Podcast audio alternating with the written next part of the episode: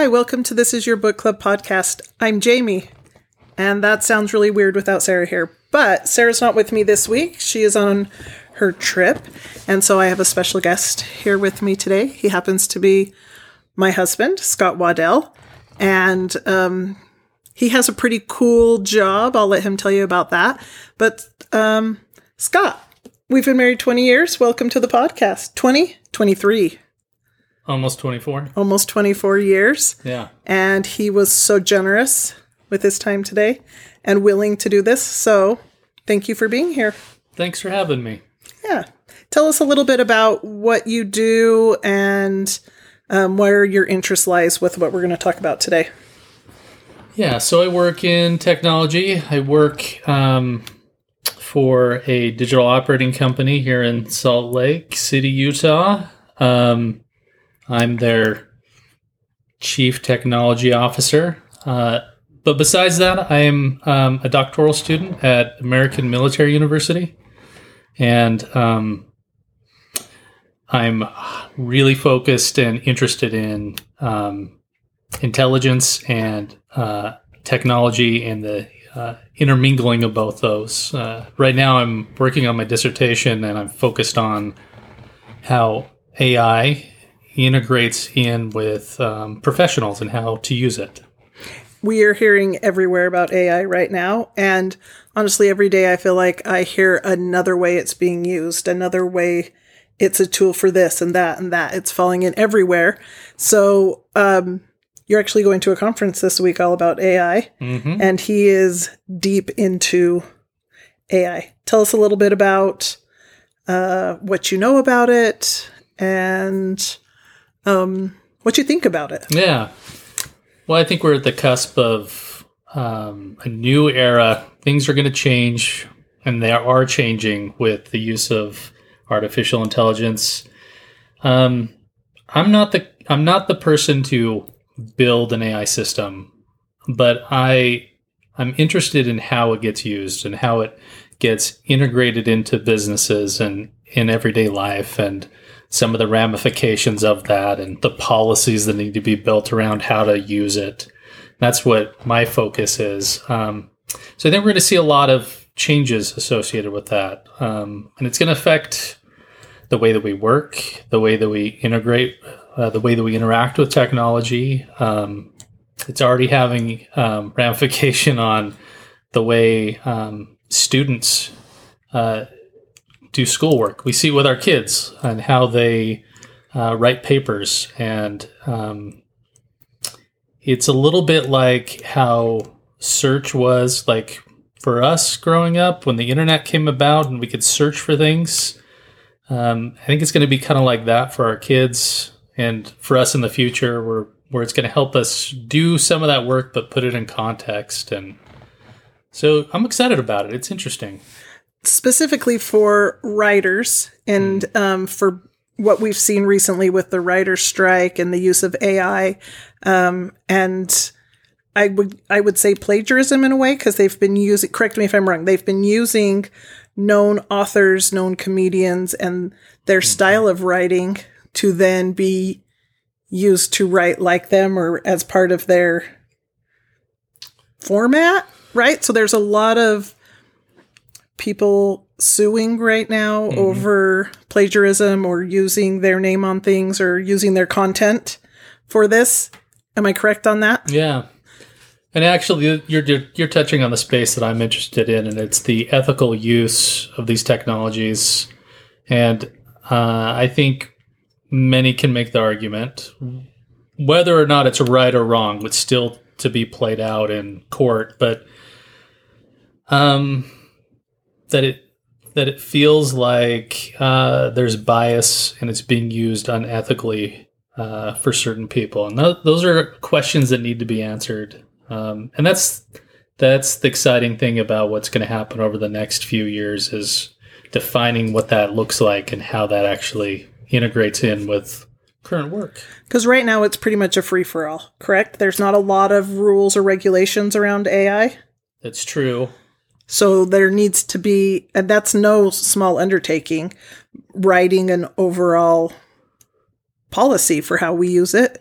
Yeah, and and I would I would guess before the end of the year we're going to see policies coming out from um, the United States government, um, as well as there's been a few policies that have come out in the EU uh, over the last uh, couple months, um, but but it, it's going to start changing the way that uh, that these experimental uses of AI is going to change the way that we integrate with them. Cool. Tell us um, what are some of the most exciting things you've used AI for? Um, so I'm a proponent of it. And so one of the exciting things that I've used it for is with um, my coworkers, uh, people I work with. Um, so what I've what I've seen is that in using AI, in particular, I'm talking about generative AI like uh, ChatGPT or um, Midjourney or Adobe Firefly. Uh, it could help you raise your skill level, and, and what I mean by that is it. Um, I don't think it does. You should use it to do work for you, but you can use it to help level up your work. So think of it like the term that we use um, it's called human AI teaming, where you you pair together with this uh, artificial assistant of sorts, and it can help you walk through. So, for example, I I can I'll occasionally use it with writing uh, emails or policies at work, and um, if I'm I'm not the strongest writer, so uh, when I'm when I'm writing, I'm, I'll just spew out what I'm trying to say, and you can give it to your AI assistant and say, "Hey, rewrite this, but rewrite this in uh, a different voice and tone." And it will give you ideas of what it should look like, and then I can take that and write it better. Um, so I, you see that Grammarly kind of has that feature now. Um, there's another product called WordTune, which is great. Um, Quillbot is another one, and ChatGPT, of course. And so what I've seen is that it takes our real junior employees and helps level them up to kind of your mid-level employees, but it does not replace senior people, senior employees, senior, our senior copywriters. They they still they don't need it, and mm-hmm. but but it does help our, our junior employees, like your average everyday yeah. Yeah. Um, so today, the way we're going to use AI, since I have, I know very little about it, but I know we've played around with a lot with our family, mm-hmm. different ways, and um, uh, I even I've written lesson plans for my classroom with it. I wrote a grant proposal for a board that I'm on at school, and Scott has helped me with these things. So today, since it's a fifth Monday, we have an extra episode and Sarah's out of town, so I thought this would be a great opportunity to take advantage of your use and knowledge of AI. And we're going to write a scary story for Halloween. Absolutely. I'm super excited about this. So tell us what we need to do first, what we're using to do it, mm-hmm. and let's get started. So we're going to use OpenAI's ChatGPT. Okay. Um, and we're going to use the paid for version of it uh, which gives us a little bit more features. The AI model we're going to use is GPT-4. Okay. Um, and the way this will work is we will give it prompts, and it will give us back um, an output, and that output we'll see how it goes. And if it's if it's something we like, great. We'll most likely have to tweak it a little bit as we go, but we should start with a prompt. And the prompts that we're going to start with is we're going to tell it to do something for us. So we're going to okay. tell it to create us a story. Perfect. So, what do you want to know first?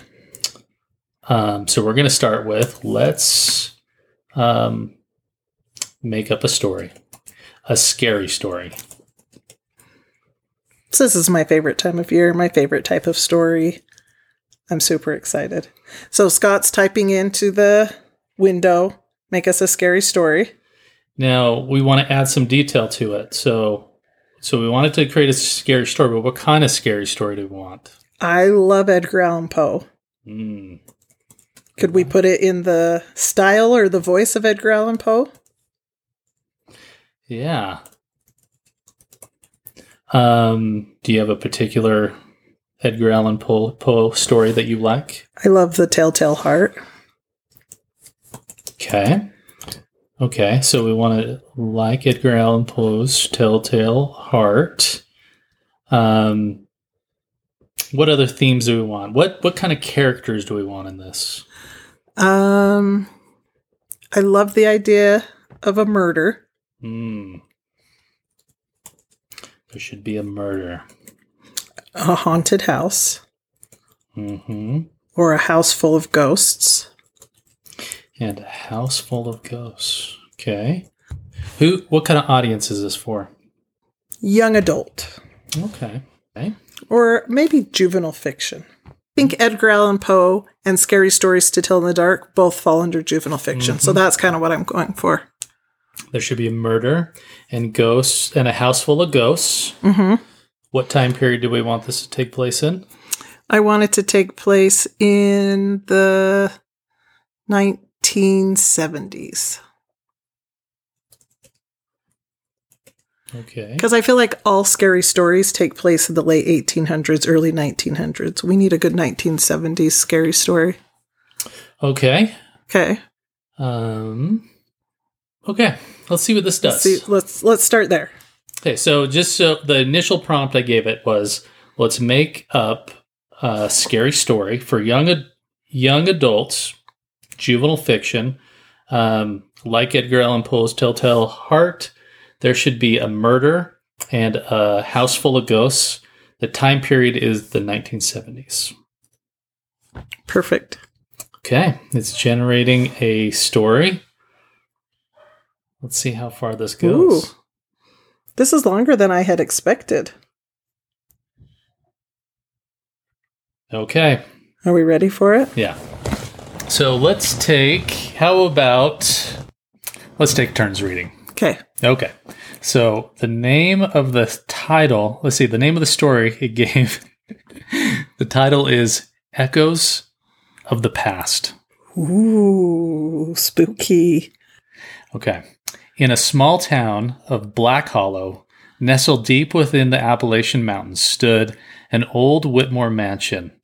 Built in the late 1800s, it was a grand structure, but by the 1970s it has fallen into disrepair. The mansion was said to be haunted, and few dared to venture near it, especially after dark. In 1972, a young woman named Clara moved to Black Hollow. She was a journalist, eager to make a name for herself. She'd heard tales of the Whitmore Mansion and its ghosts, and she believed that if she could uncover the truth behind the hauntings, it would be her ticket to fame. One evening, Claire decided to spend the night in the mansion. Armed with a flashlight, a tape recorder, and her courage, she stepped into the creaky old house. The air was thick with dust, and the only sound was the distant hoot of an owl. As night fell, Clara began to hear whispers. They seemed to come from the walls themselves. She pressed her ear against a wall and heard the faint sound of a woman crying. Following the sound, she was led to the ballroom, where she saw the ghostly figure of a woman in a white dress dancing alone. Suddenly, the room grew cold, and the ghostly woman turned to face Clara. Her eyes were hollow, and her face was twist- twisted in anguish. Why did you kill me? she whispered. Clara, taken aback, replied, I didn't kill you. I don't even know you. The ghostly woman pointed to the portrait on the wall.